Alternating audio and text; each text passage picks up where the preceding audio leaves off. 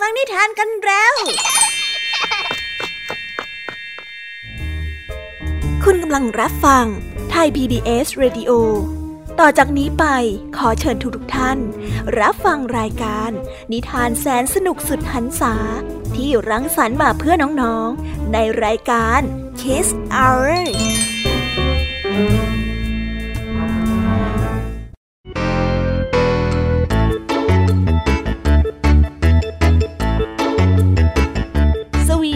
วัสดีน้องๆชาวรายการ Kiss Hour ทุกๆคนนะคะ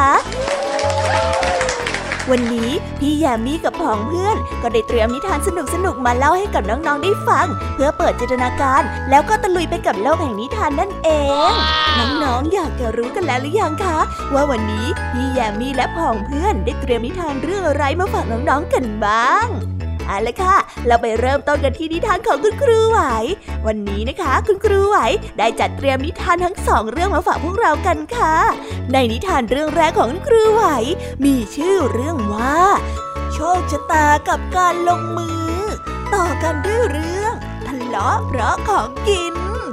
ส่วนนิทานของทั้งสองเรื่องนี้จะเป็นอย่างไร และจะสนุกสนานมากแค่ไหน น้องๆต้องรอติดตามรับฟังกันในช่วงของคุณครูไหวใจดีกันนะคะ วันนี้นะคะนิทานของพี่แยมมี่ได้จัดเตรียมมาฝากถึง 3 เรื่อง 3รสด้วยกัน และในนิทานเรื่องแรกที่พี่แยมมี่ได้จัดเตรียมมาฝากน้องๆนนั้น มีชื่อเรื่องว่าเลโออยากเปลี่ยนชุด ต่อกันในนิทานเรื่องที่สองที่มีชื่อเรื่องว่า กวางน้อยเลือกคู่ และในนิทานเรื่องที่สามมีชื่อเรื่องว่า ไม่เจียมตัว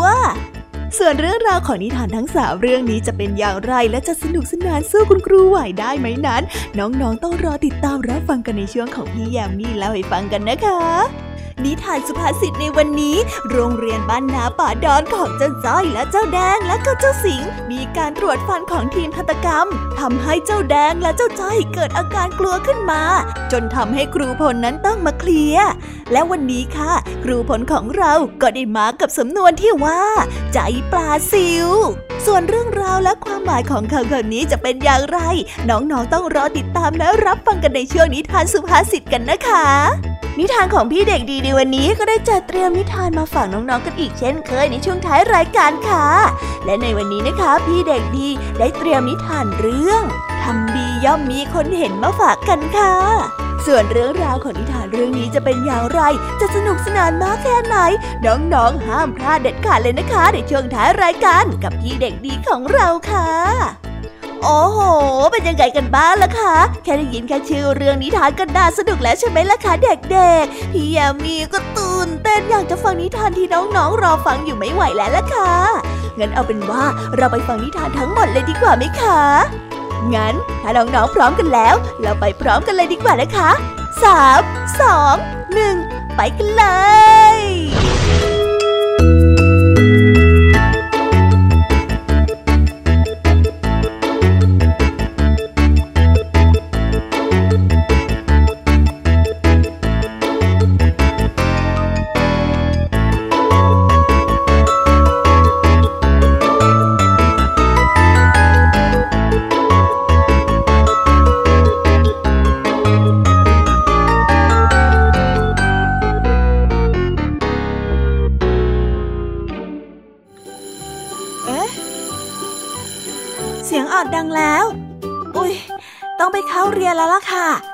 รอช้า เราไปหาคุณครูไหวกันเถอะ ไปกันเลย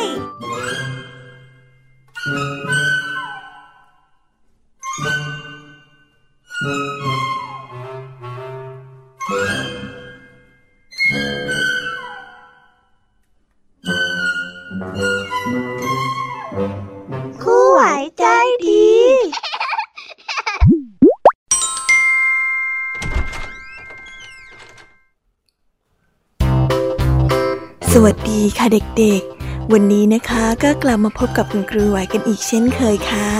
และแน่นอนนะคะ ว่ามาพบกับคุณครูไหวแบบนี้ ก็ต้องมาพบกับนิทานที่แสนสนุกด้วยกันถึงสองเรื่อง และในวันนี้คุณครูไหวได้จัดเตรียมนิทานที่แฝงไปด้วยแง่คิดคติสอนใจมาฝากเด็กๆกันค่ะ และในนิทานเรื่องแรก ที่คุณครูไหวได้จัดเตรียมมาฝากกันนั้น มีชื่อเรื่องว่า โชคชะตากับการลงมือ ส่วนเรื่องราวจะเป็นอย่างไร และจะสนุกสนานมากแค่ไหน เราไปติดตามรับฟังพร้อมๆกันได้เลยค่ะ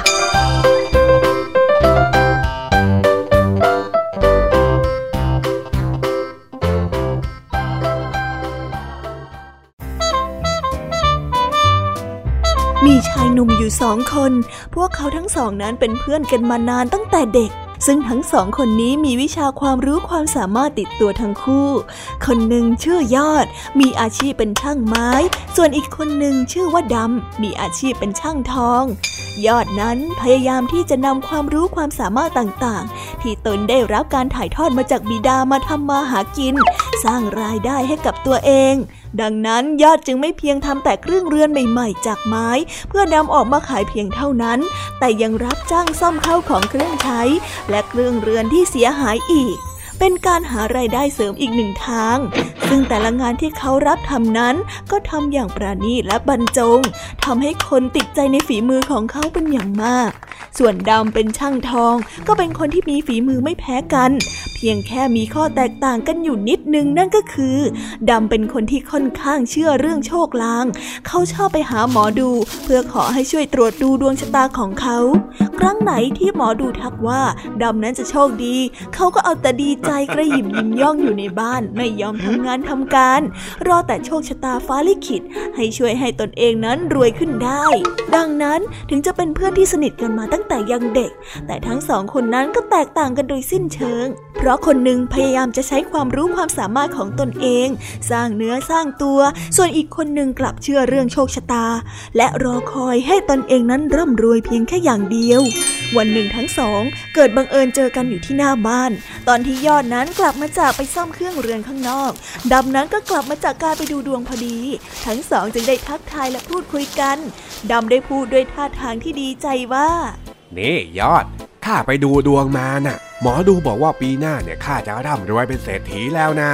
ยอดฟังแล้วก็ไม่เห็นด้วยมากนัก จึงได้ตอบกลับไปว่า ถ้าเจ้าเป็นเศรษฐีได้โดยที่ไม่ต้องทำงานอะไรเลย ไก่ก็คงจะออกไข่เป็นทองแล้วละมั้งอย่ามัวเชื่อเรื่องดวงเลย เจ้าอะต้องทำงานบ้างนะ ถ้าไม่อย่างนั้นเจ้าจะร่ำรวยได้อย่างไงกันเล่า อย่ามาพูดมากไปหน่อยเลย แกน่ะคงจะอิจฉาที่ฉันกำลังจะได้เป็นเศรษฐีละสิดำได้พูดด้วยท่าทางที่โมโห ข้าจะไปอิจฉาเจ้าทำไมเล่า ข้าน่ะมีแต่ความหวังดีให้ ถ้าหากว่าเจ้าเห็นความเป็นห่วงของข้ากลายเป็นความอิจฉาแล้วก็ ข้าก็ไม่รู้จะพูดยังไงแล้ว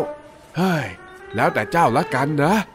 จากนั้นบทสนทนาในวันนั้น ทั้งสองก็ไม่ได้พบหน้ากันอีกเลย เพราะต่างคนก็ต่างคอยหลบหน้าอีกฝ่าย หนึ่งปีผ่านไป ช่างไม้ที่ได้ใช้ความรู้ความสามารถของตนในการทำงานอย่างขยันขันแข็ง ก็ได้สร้างเนื้อสร้างตัว มีลูกค้ามากมายมาจ้างให้เขาทำโน่นทำนี่อยู่เสมอ จนในที่สุดก็มีเงินเหลือใช้เหลือกิน และทางด้านช่างทองนั้นเอาแต่รอคอยโชคชะตา จนไม่ยอมทำงานทำการ จึงมีแต่จะจนลงทุกวัน จนเมื่อเวลาผ่านไปหนึ่งปี เงินก้อนสุดท้ายก็ได้หมดลง เขาได้กลายเป็นขอทาน จนต้องอดมื้อกินมื้อ ไม่ได้กลายเป็นเศรษฐีตามที่หมอดูนั้นทำนายเอาไว้เลย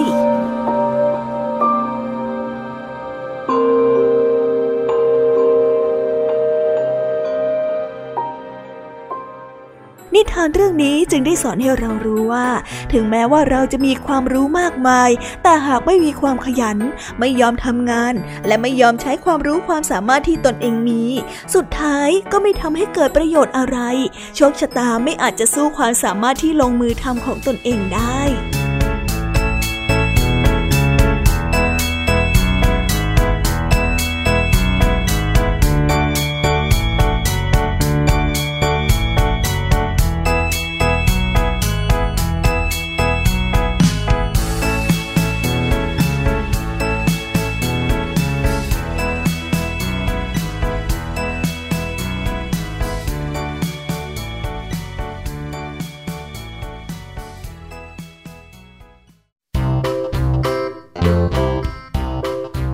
ก็จบกันไปเป็นที่เรียบร้อยแล้วนะคะสำหรับนิทานในเรื่องแรกของคุณครูไหว เป็นไงกันบ้างคะเด็กๆ สนุกกันหรือเปล่าคะถ้าเด็กๆสนุกกันแบบนี้เนี่ย งั้นเราไปต่อกันในนิทานเรื่องที่สองของคุณครูไหวกันต่อเลยนะ ในนิทานเรื่องที่สองของคุณครูไหว คุณครูไหวขอเสนอนิทานเรื่อง ทะเลาะเพราะของกิน ส่วนเรื่องราวจะเป็นอย่างไร เราไปติดตามรับฟังกันในนิทานเรื่องนี้พร้อม ๆ กันเลยค่ะ Música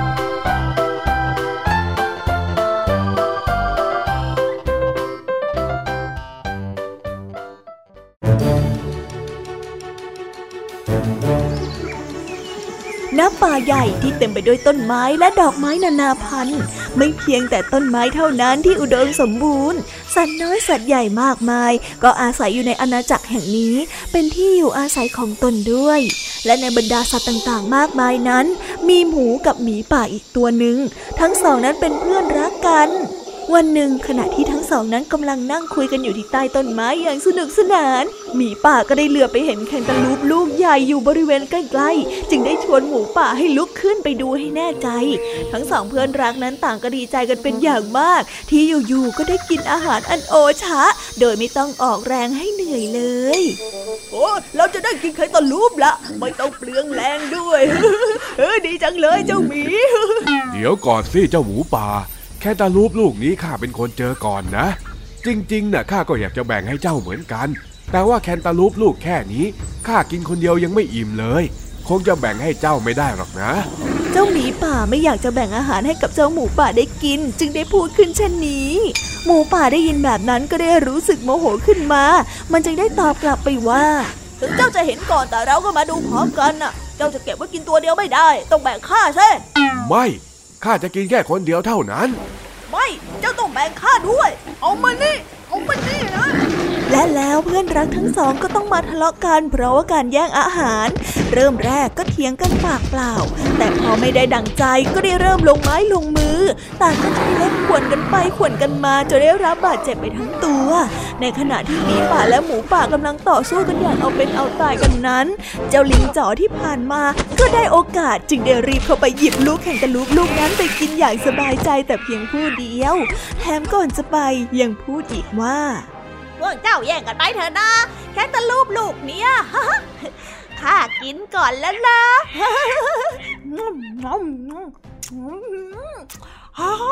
หวานชื่นใจจริงๆอะไปแล้วนะจะกินยัก นิทานเรื่องนี้จึงได้สอนให้เรารู้ว่า การทะเลาะวิวาทเป็นสิ่งที่ไม่ดี สร้างแต่ความเสียหาย และเป็นการทำลายมิตรภาพที่ดีต่อกันอีกด้วย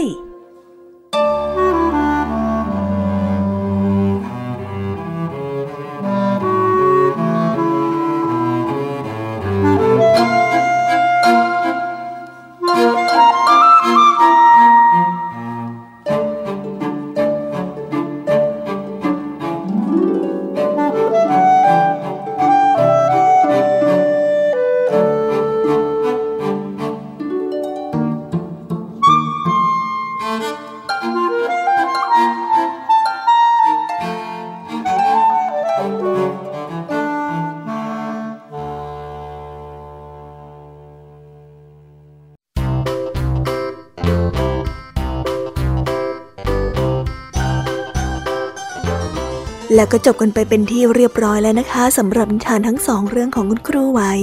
เป็นยังไงกันบ้างล่ะคะเด็กๆ วันนี้เนี่ยสนุกจุใจกันหรือเปล่าเอ่ยมีเด็กๆหลายคนเลยนะคะที่ยังไม่จุใจกัน งั้นเราไปต่อกันในนิทานช่วงต่อไปกันเลยดีกว่าไหมคะเอาละค่ะ งั้นเราไปต่อกันในนิทานช่วงต่อไปกับช่วงพี่ยมมี่เล่าให้ฟังกันเลยนะคะ แต่สำหรับตอนนี้เนี่ย เวลาของคุณครูไหวก็ได้หมดลงไปแล้ว งั้นครูไหวต้องขอตัวลากันไปก่อนแล้วนะคะ สวัสดีค่ะ บ๊ายบาย และพบกันใหม่นะคะเด็กๆ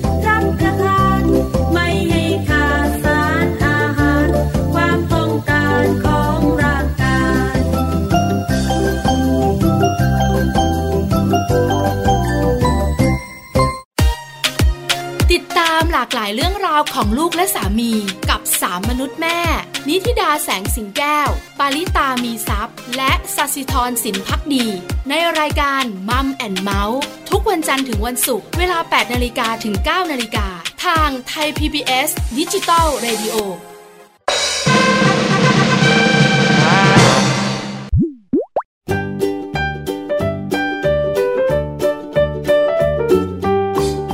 สวัสดีสวัสดีค่ะ น้อง ๆ ที่น่ารักทุก ๆ คนของพี่ยามีนะคะ ก็เปิดรายการมาพร้อมกับเสียงอันสดใสของพี่ยามีกันอีกแล้ว และวันนี้ค่ะนิทานเรื่องแรกที่พี่ยามีได้จัดเตรียมมาฝากน้องๆนนั้น มีชื่อเรื่องว่า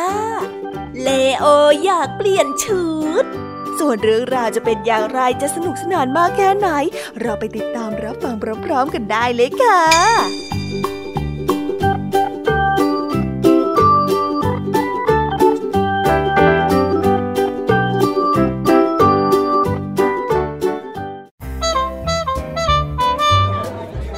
รั้งหนึ่ง ณ อาณาจักรแห่งตุ๊กตา มีหุ่นที่ทำมาจากกระป๋องตัวหนึ่งชื่อว่าเลโอ เขามีแขนขาเล็กๆ ที่เหยียดยาว ลำตัวเป็นกระบอกสีเงินแวววาว และมีจมูกใหญ่สีแดง เลโอนั้นเป็นหุ่นกระป๋องตัวเดียวในบรรดาตุ๊กตานุ่มนิ่มขนฟูทั้งหลาย ดังนั้นมันจึงไม่ชอบตัวเองนัก และคิดอยากที่จะมีร่างกายนุ่มนิ่มแบบตุ๊กตาตัวอื่นอยู่เสมอ เลโอได้ยินมาจากตุ๊กตานักเดินทางคนหนึ่งว่า ที่ตรอกแห่งความมืดที่อยู่ด้านหลังของอาณาจักรนี้ มีร้านเย็บชุดอยู่ร้านหนึ่ง เจ้าของร้านนั้นเป็นตุ๊กตาหญิงชราที่มีฝีมือสุดแสนจะวิเศษ นางสามารถตัดชุดที่เหมือนจริง ราวกับมีมนวิเศษ ขอเพียงได้ใส่ชุดที่ตุ๊กตาหญิงชราได้ตัด ใครอยากจะเป็นอะไรก็ได้ทั้งนั้น เมื่อได้ยินแบบนั้น เลโอก็ดีใจมาก เขารีรีบตรงไปยังตรอกแห่งความมืดในทันที วิ่งหาอยู่ไม่นาน ก็พบเข้ากับร้านตัดเย็บเสื้อผ้าเก่าๆอยู่ร้านหนึ่ง ด้านในมีตุ๊กตาหญิงชราคนหนึ่ง ตามที่ตุ๊กตานักเดินทางได้บอก ตุ๊กตาหญิงชราได้มีจมูกงองุ้ม หลังนั้นโค้งโก่งนูนขึ้นมาอย่างเห็นได้ชัด และเสื้อผ้าทั่วทั้งตัวล้วนเป็นสีดำนางเอาแต่ก้มหน้าก้มตาเย็บชุดในมือ จนไม่ทันได้สังเกตว่ามีคนเข้ามาในร้าน เลโอได้ส่งเสียงทักทายในทันที สวัสดีครับนั่นใครกันล่ะเออไหนดูสิ อ๋อพ่อหนุ่มหุ่นกระป๋องตัวขาวนั่นเองเออมาสิมาสินั่งลงก่อนนั่งลงตรงนี้นะน้ำเสียงแหบแห้งได้เอ่ยเชื้อเชิญเมื่อเห็นว่ามีแขกนั้นมาเยือน ตุ๊กตาหญิงชราได้จุงมือเลโอนั้นไปนั่งตามคำเชิญ เขาร้อนใจเหลือเกินอยากที่จะมีร่างกายนุ่มนิ่มน่ากอดเหมือนกับตุ๊กตาตัวอื่น ดังนั้นจึงได้รีบเอ่ยถามหญิงชราในทันที ผม ผมอยากได้ชุดที่ใส่แล้วร่างกายนุ่มนิ่ม และก็ดูน่ารัก ผมไม่ชอบกระป๋องแข็งแข็งน่าเกลียดของตัวเองเลย ผมไม่ชอบมันจริงๆฮะ โอ้ใจเย็นๆนะใจเย็นๆ ตุ๊กตาหญิงชราฟังคำขอร้องนั้นเงียบๆ แล้วรับปากว่าจะทำให้อีกสามวันให้เลโอนั้นกลับมาที่ร้านอีกครั้ง เพื่อรับเสื้อผ้าที่ต้องการ เลโอดีใจมากและกล่าวขอบคุณตุ๊กตาหญิงชราเป็นการใหญ่ แต่ก่อนที่จะออกจากร้านไป หญิงชราก็ได้เอ่ยเตือนออกมาประโยคหนึ่งว่า ใส่เสื้อผ้านะมันง่าย แต่ตอนถอดน่ะกลับยาก ชุดที่ฉันตัดให้เมื่อใส่ไปแล้วจะไม่มีวันถอดออกได้อีกตลอดกาลคิดให้ดีล่ะพ่อหุ่นกระป๋องตัวขาว ฉันขอเตือนนะ ไม่มีอะไรดีไปกว่าการเป็นตัวของตัวเราหรอกโอ้แบบนั้นยิ่งดีเลยล่ะครับ ผมน่าอยากจะมีร่างกายที่นุ่มนิ่มแล้วก็น่ากอดตลอดกาลผมอะคิดดีแล้วฮะ ถ้าอย่างนั้นก็ได้ เลโอได้เดินจากไปพร้อมกับเสียงหัวเราะสามวันให้หลังเขาก็มารับเสื้อผ้าตามที่นัดเอาไว้ เจ้าหุ่นกระป๋องได้รีบใส่ชุดนุ่มนิ่มขนฟูพอง ดูท่าทางน่ารักขึ้นมาในทันที มันได้เดินไปรอบๆอย่างมีความสุข เพื่ออวดตุ๊กตาตัวอื่นๆ แต่ไม่มีใครจำหุ่นกระป๋องได้เลย มันไม่ได้มีประกายและดูแวววาวอีกแล้ว แขนขาของมันก็ไม่เรียวแก้งก้าง แต่เต็มไปด้วยขนที่นุ่มนิ่ม แต่เลโอนั้นก็ไม่ได้สนใจอะไรตอนแรกเลโอดีใจมาก แต่เมื่อเวลาผ่านไป มันก็ได้เริ่มอึดอัด ไม่คล่องแคล่วเหมือนอย่างแต่ก่อน มันเดินไปไหนมาไหนก็ต้องเดินช้าๆ เพราะถ้าเดินเร็วเกินไปมันก็จะสะดุดล้ม หยิบจับอะไรก็ไม่ถนัด เพราะว่ามือนั้นใหญ่ขึ้น แถมยังชอบเดินชนนั่นชนนี่อยู่เป็นประจำ แล้วมันก็เริ่มคิดถึงเพื่อนแล้วด้วย แต่เพราะว่าขนฟูพองกับร่างกายที่นุ่มนิ่ม ก็เลยไม่มีใครจำเลโอได้ และตอนนี้เลโอก็ไม่มีเพื่อนแล้ว เจ้าหุ่นกระป๋องอยากถอดชุดนี้ออก เพราะมันไม่ชอบขนฟูพองนี้แล้ว แต่ไม่ว่าจะถอดอย่างไงก็ถอดไม่ได้สุดท้ายก็ได้แต่เสียใจที่ตัดสินใจผิดพลาด เขาน่าจะฟังคำเตือนของตุ๊กตาหญิงชราตั้งแต่แรก ไม่มีอะไรที่ดีไปกว่าการที่เป็นตัวของตัวเราเองจริง ๆ ด้วย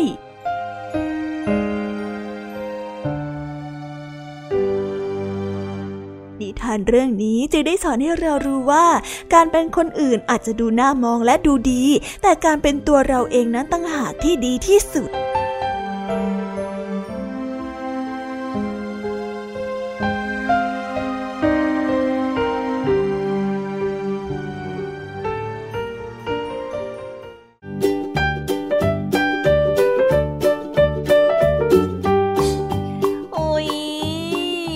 บนิทานเรื่องแรกของพี่ยามีกันลงไปแล้วว่าเผิ่แป๊บแป๊บเดียวเอง แต่พี่ยามีรู้นะคะว่าน้องๆออย่างไม่จุใจกันอย่างแน่นอน พี่ยามีก็เลยเตรียมนิทานในวเรื่องที่สองมาฝากเด็กๆกันค่ะ ในนิทานเรื่องที่สองนี้ มีชื่อเรื่องว่า กวางน้อยเลือกคู่ส่วนเรื่องราวจะเป็นอย่างไร และจะสนุกสนานมากแค่ไหน เราไปรับฟังพร้อม ๆ กันได้เลยค่ะ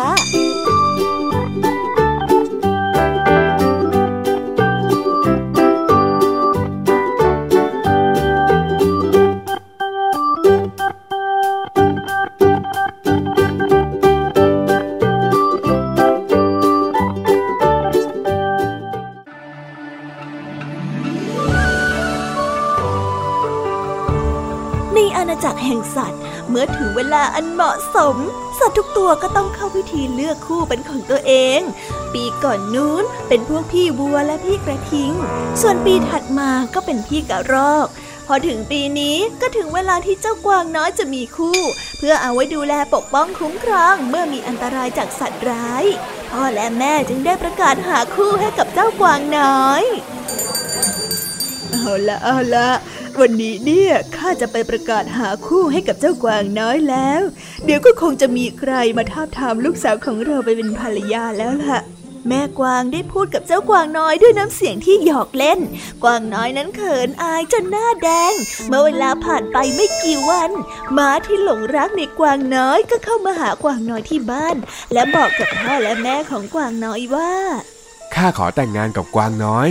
ข้าสัญญาว่าข้าจะดูแลกวางน้อยเป็นอย่างดีเลย ให้กวางน้อยแต่งงานกับข้าเถอะนะม้าพูดออกมาด้วยความจริงใจ พ่อและแม่ของกวางก็เห็นว่าเจ้าม้านั้นเป็นสัตว์ที่นิสัยดี และไม่ชอบวุ่นวายกับใคร คงจะอยู่กับกวางได้ดีและมีความสุข จึงได้อนุญาตให้ทั้งสองนั้นแต่งงานกัน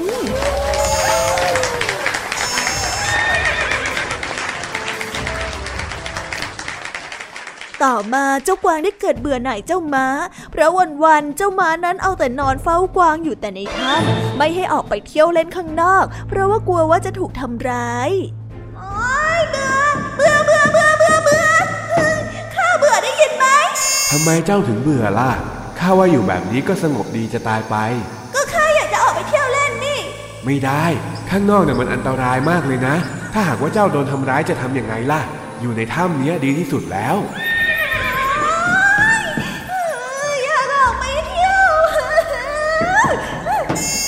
ยิ่งได้ฟังกวางก็ยิ่งรู้สึกโมโห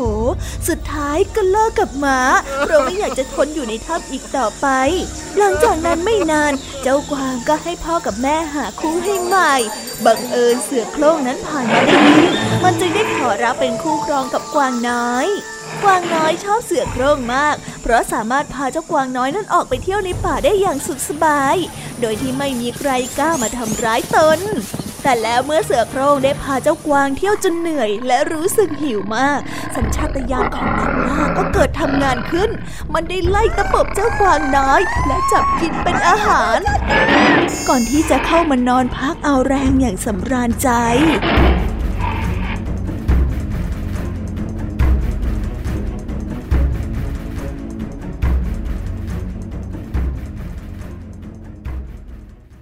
านเรื่องนี้จึงได้สอนให้เรารู้ว่า การไม่เห็นคุณค่าของสิ่งที่มี และหวังว่าสิ่งใหม่จะถูกใจ ก็ต้องยอมรับกับความเสี่ยงที่เกิดขึ้นจากการสูญเสียของเก่า และการไม่ถูกใจของใหม่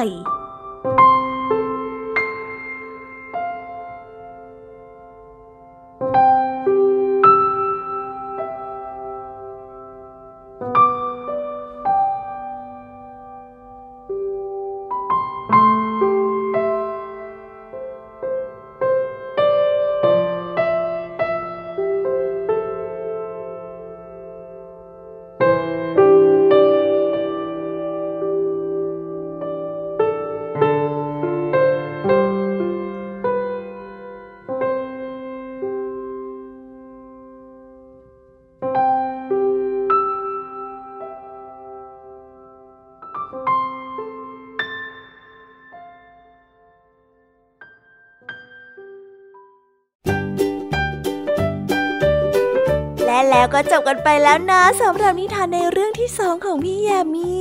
เป็นไงกันบ้างคะน้องๆ สนุกจุใจกันแล้วหรือยังเอ่ยฮะอะไรนะคะ ยังไม่จุใจกันหรอไม่เป็นไรค่ะน้องๆ พี่ยามีเนี่ย ได้เตรียมนิทานในเรื่องที่สามมารอน้องๆอยู่แล้ว งั้นเราไปติดตามรับฟังกันในนิทานเรื่องที่สามกันต่อเลยดีไหมคะ ในนิทานเรื่องที่สามที่พี่ยามีได้จัดเตรียมมาฝากเด็กๆกันนั้น มีชื่อเรื่องว่า ไม่เจียมตัว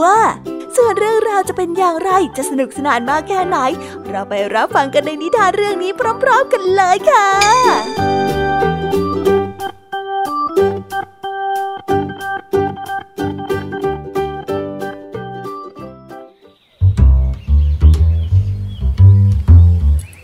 มีเสือดาวสาวสวยคนหนึ่งมีลวดลายที่สวยงามสัตว์ตัวใดเห็นก็ต้องหลงไหลในความงามของเธอ ยิ่งไปกว่านั้นบรรดานายพรานต่างก็ต้องมาล่ามัน เพื่อเอาหนังสวยๆนั้นไปขายอีกด้วย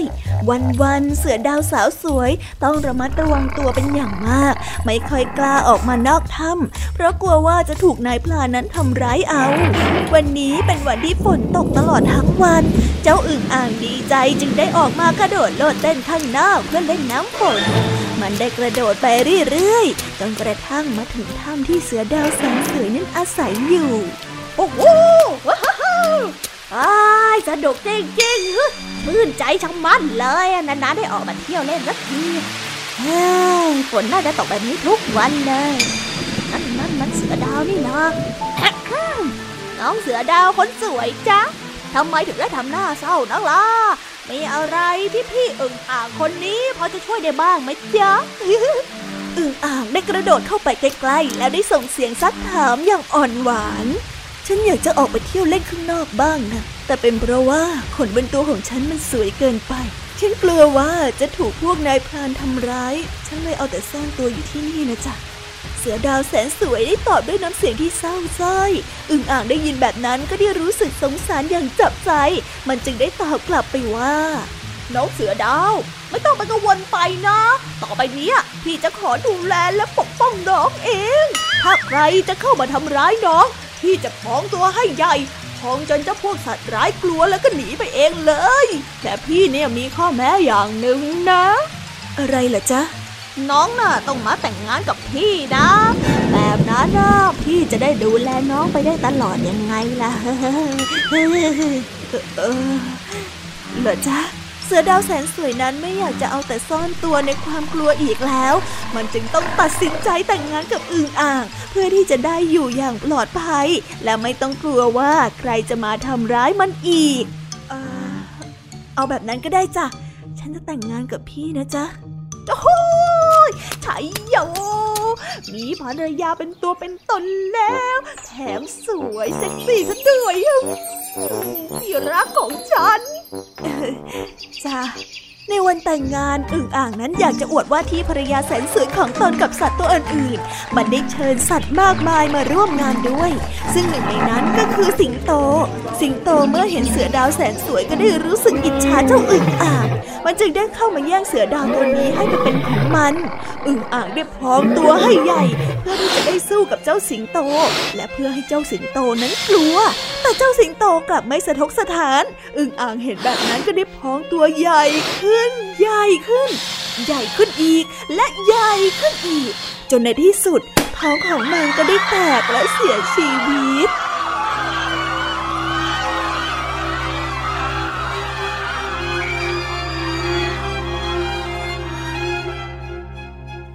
นิทานเรื่องนี้จึงได้สอนให้เรารู้ว่า อย่าฝืนทำอะไรเกินความสามารถของตน เพราะอาจจะทำให้เกิดอันตรายถึงชีวิต และการที่จะขอความช่วยเหลือจากใครนั้น ก็ควรพิจารณาให้รอบคอบก่อน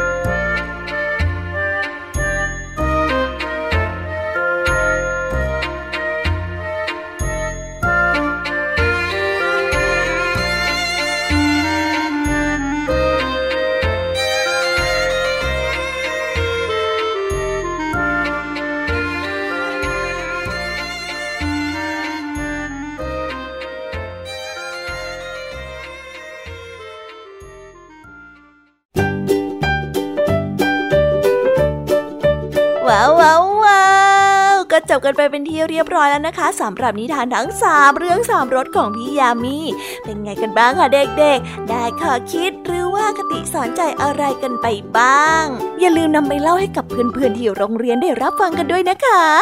แต่สำหรับตอนนี้เนี่ยเวลาของช่วงพี่ยามีเล่าให้ฟังก็หมดลงไปแล้วละค่ะพี่ยามีก็ต้องขอส่งต่อน้องๆให้ไปพบกับลุงทองดีแล้วก็เจ้าจ้อยในช่วงต่อไปกันเลย เพราะว่าตอนนี้เนี่ยลุงทองดีกับเจ้าจ้อยอะบอกว่าให้ส่งน้องๆมาในช่วงต่อไปเร็ว อยากจะเล่านิทานจะแย่แล้วเอาละค่ะงั้นพี่แยมมี่ต้องขอตัวลากันไปก่อนแล้วนะคะ เดี๋ยวกลับมาพบกันใหม่บ๊ายบายไปหาลุงทองดีกับเจ้าจ้อยกันเลยค่ะ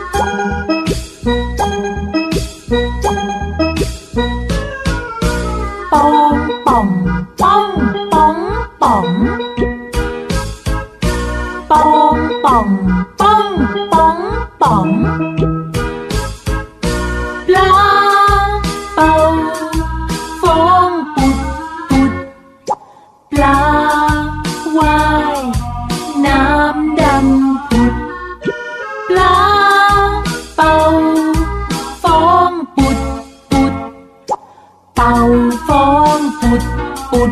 ปองปองปองปองปอง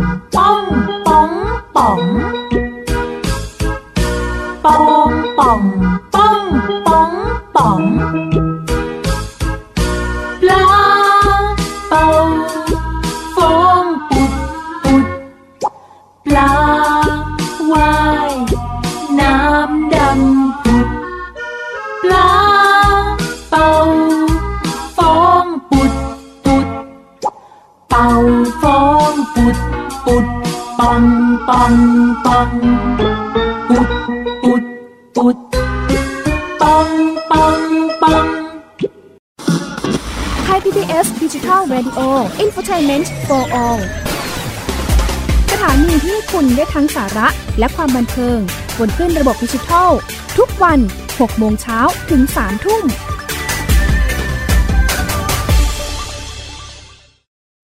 อยู่ที่ไหนก็ติดตามเราได้ทุกที่ ผ่านช่องทางออนไลน์ จากไทย PBS Digital Radio ทั้ง Facebook Twitter Instagram และ YouTube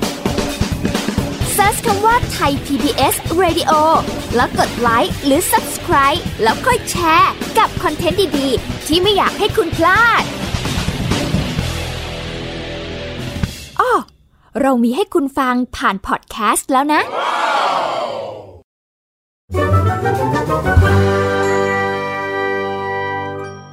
นิทานสุภาษิต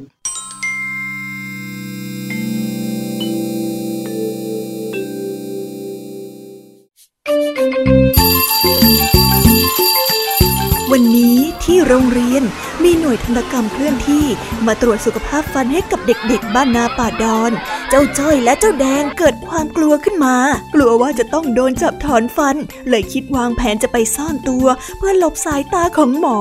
แต่ครูพลก็มาเห็นเข้า เรื่องราวปวดหัวจึงได้เกิดขึ้นเฮ้ยไอ้แดงมานี่เร็วแอบในห้องเก็บของตรงนี้แหละ ไม่มีใครเห็นหรอก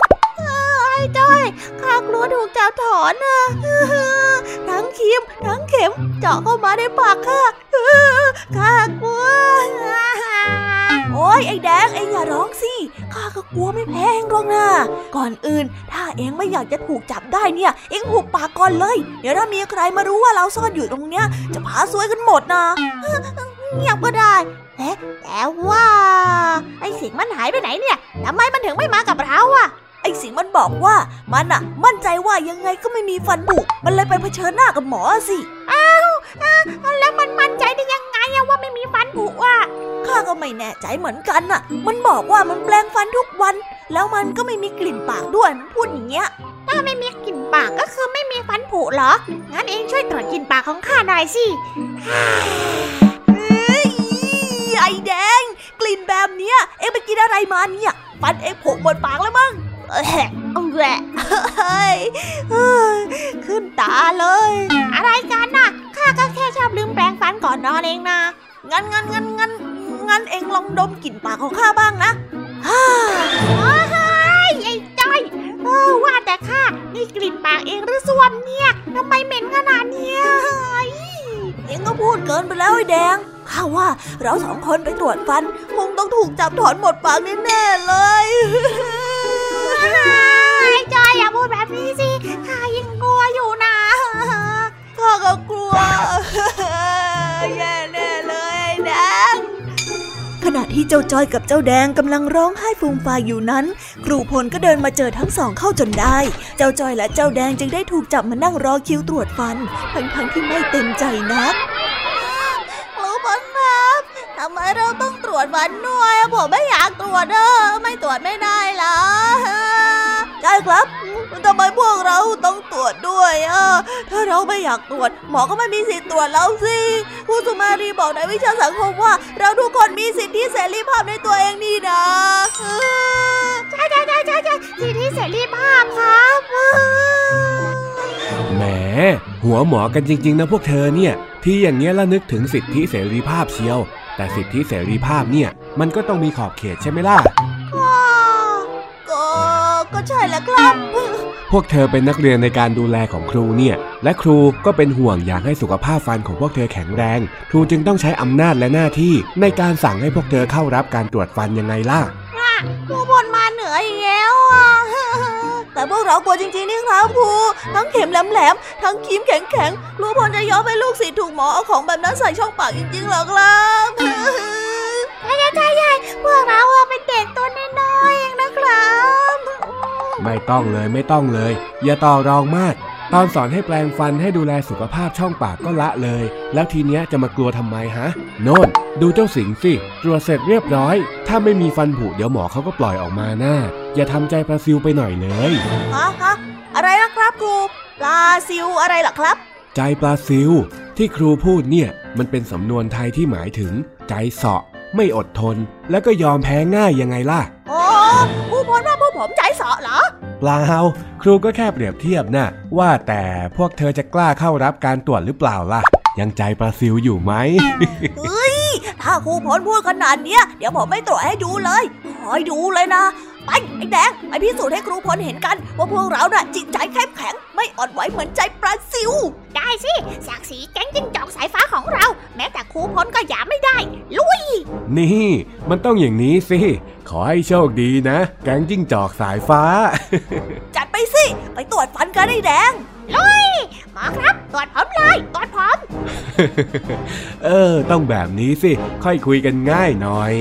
สุดท้ายเจ้าจ้อยกับเจ้าแดงก็หลงกลครูพลยอมเข้าไปตรวจฟันจนได้ แล้วก็ตามที่คาด เด็กที่เอาแต่กินขนมและไม่ยอมแปรงฟัน ก็ต้องมีฟันผุเป็นเรื่องปกติ แบบนี้ก็หมายความว่า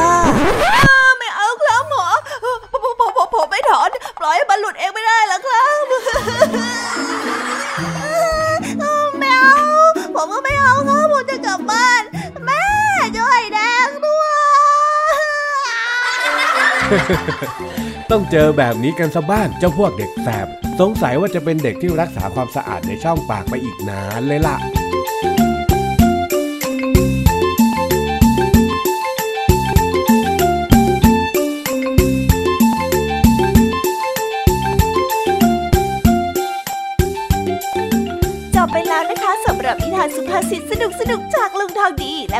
และก็เจ้าจอยจอบปัญหาของเรา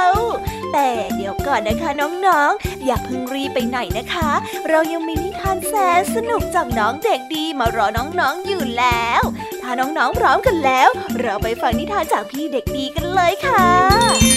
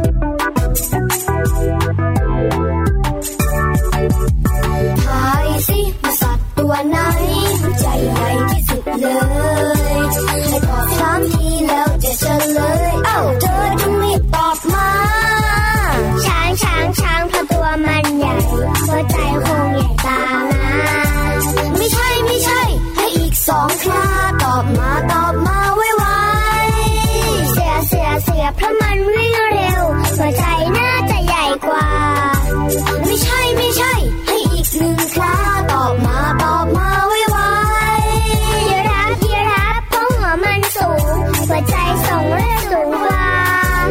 ต้องนะครับ เพราะมันสูงกว่า เก่งจริงเก่งจังน้องฉัน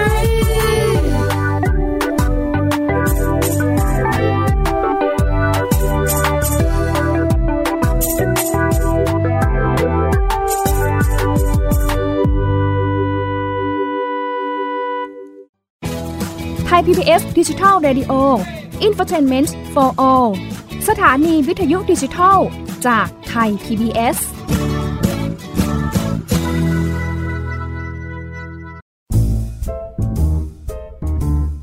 นิทานเด็กดี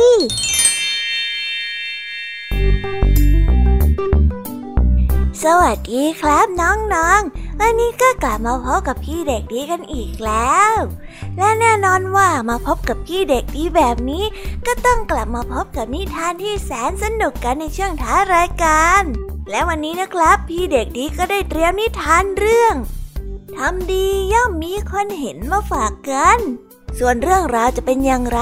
ถ้าน้องๆออยากจะรู้กันแล้ว งั้นเราไปติดตามรับฟังกันได้เลยครับ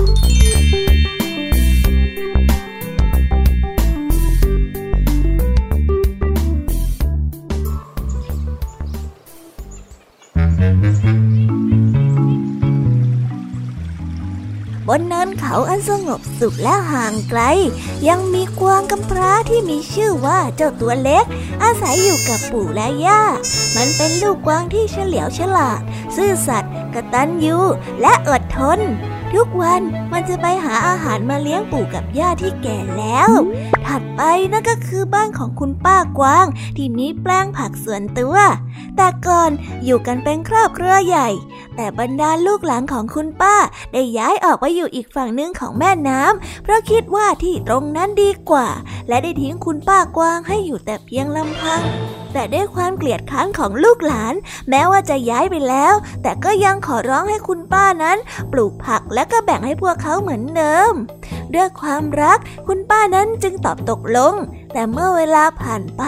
ก็เริ่มทำงานไม่ไหวเพราะปัญหาสุขภาพ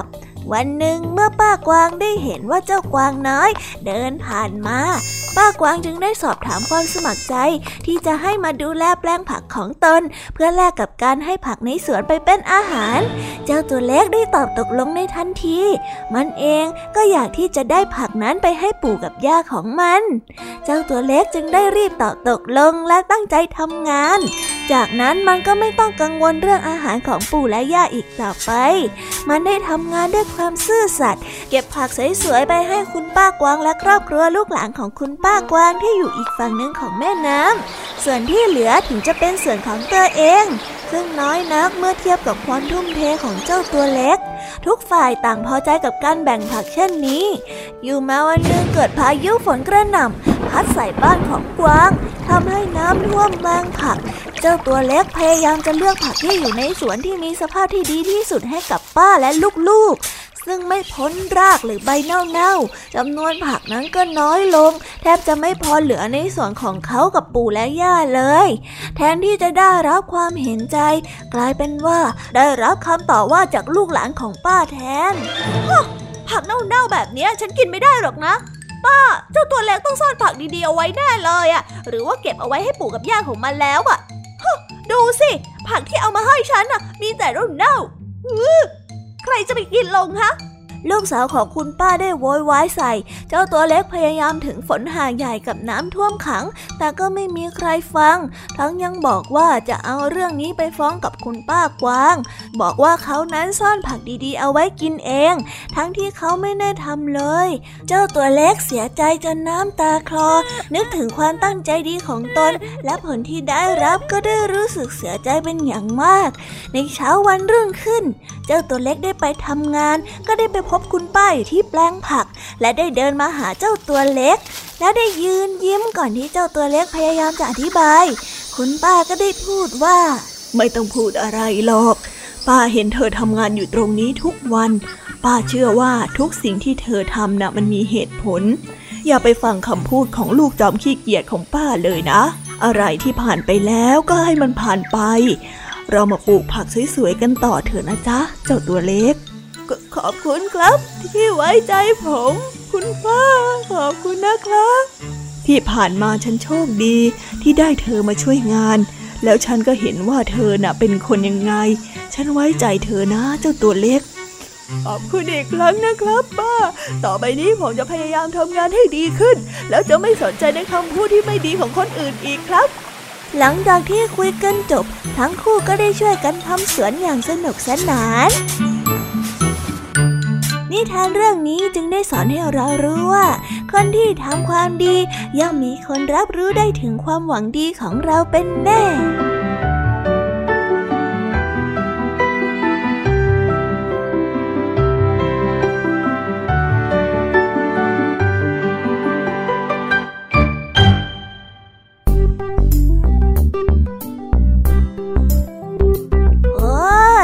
จบกันไปเป็นที่เรียบร้อยแล้วนะครับสำหรับนิทานของพี่เด็กดีในวันนี้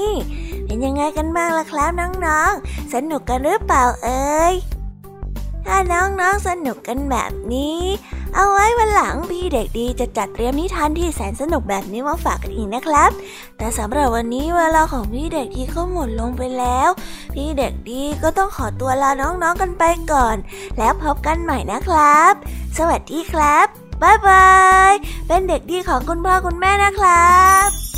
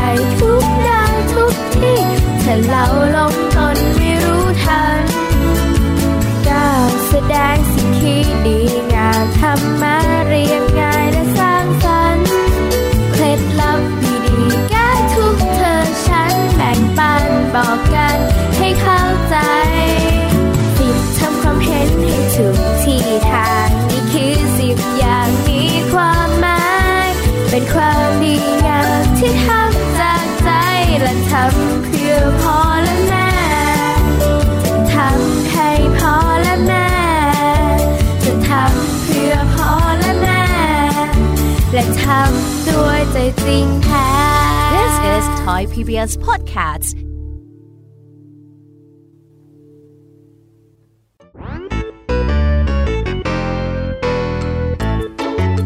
เป็นยังไงกันบ้างนะคะน้องๆสำหรับนิทานหลากหลายเรื่องราวที่ได้รับฟังกันไปในวันนี้ สนุกกันหรือเปล่าเอ่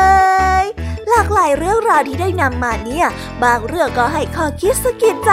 บางเรื่องก็ให้ความสนุกสนานเพลิดเพลิน แล้วแต่ว่าน้องๆเนี่ยจะเห็นความสนุกสนานในแง่มุมไหนกันบ้าง ส่วนพี่ยามีแล้วก็พ่องเพื่อนเนี่ยก็มีหน้าที่ในการนำนิทานมาส่งตรงถึงน้องๆแค่นั้นเองละค่ะ แล้ววันนี้นะคะ เราก็ฟังนิทานกันมาจนถึงเวลาที่กำลังจะหมดลงอีกแล้วอะหอย ใคร ที่ฟังไม่ทันเนี่ย หรือว่าฟังไม่ครบ ก็สามารถไปย้อนรับฟังได้ที่เว็บไซต์ไทย PBS Radio หรือที่แอปพลิเคชันไทย PBS Radio ได้นะ ถึงเวลาที่จะต้องกล่าวคำลาแล้วล่ะค่ะ พี่ยามีต้องคิดถึงน้องๆอีกแน่เลย แต่ไม่ต้องห่วงนะคะน้องๆ พี่ยามีเนี่ยขอสัญญาเลยว่า จะกลับมาพบกันใหม่พร้อมกับนิทานที่แสนสนุกแบบนี้กันอีกแน่นอนค่ะน้องๆ อย่าลืมนำข้อคิดดีๆ ที่ได้จากการรับฟังนิทานที่แสนสนุกของคุณครูไหว พี่ยามีลุงทองดีแล้วก็เจ้าจ้อย และก็นิทานจากพี่เด็กดีในวันนี้ไปใช้กันด้วยนะคะเด็กๆ เอาไว้พบกันใหม่ในวันพรุ่งนี้นะสำหรับวันนี้พี่ยามีต้องขอตัวลากันไปก่อนแล้วล่ะค่ะ สวัสดีค่ะ บ๊ายบายนะคะน้องๆและพบกันใหม่ค่ะ